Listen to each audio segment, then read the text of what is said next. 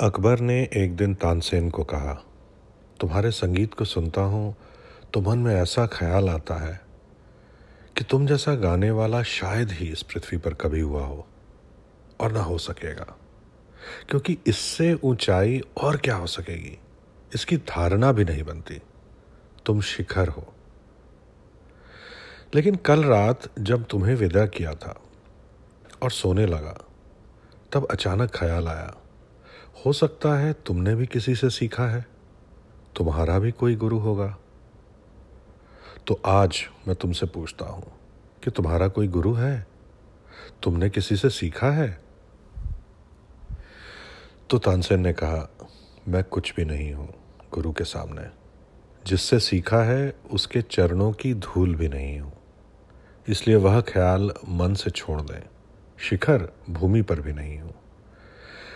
लेकिन आपने मुझे ही जाना है, इसलिए आपको शिखर मालूम पड़ता है।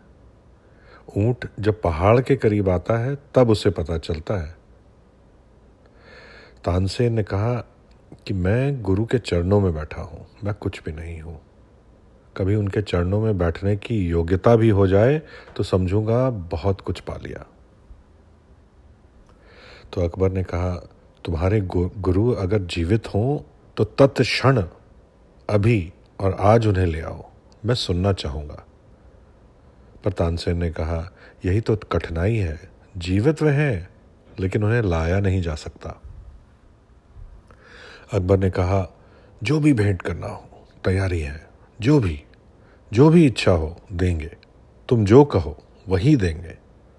तानसेन ने कहा, वही कठिनाई है, क्योंकि उन्हें कुछ लेने को राज़ी नहीं किया जा सकता। क्योंकि कुछ लेने का प्रश्न ही नहीं है। अकबर ने कहा, कुछ लेने का प्रश्न नहीं है तो क्या उपाय किया जाए? तानसेन ने कहा, कोई उपाय नहीं, आपको ही चलना पड़ेगा। तो उन्होंने कहा, मैं अभी चलने को तैयार हूँ। तानसेन ने कहा, अभी चलने से कोई सार नहीं है, क्योंकि कहने से वो गाएँगे नहीं। ऐसा नहीं कि वह गाते बजाते नहीं है। तब कोई सुन ले, बात और है। मैं पता लगाता हूँ कि वो कब गाते बजाते हैं। तब हम चलेंगे।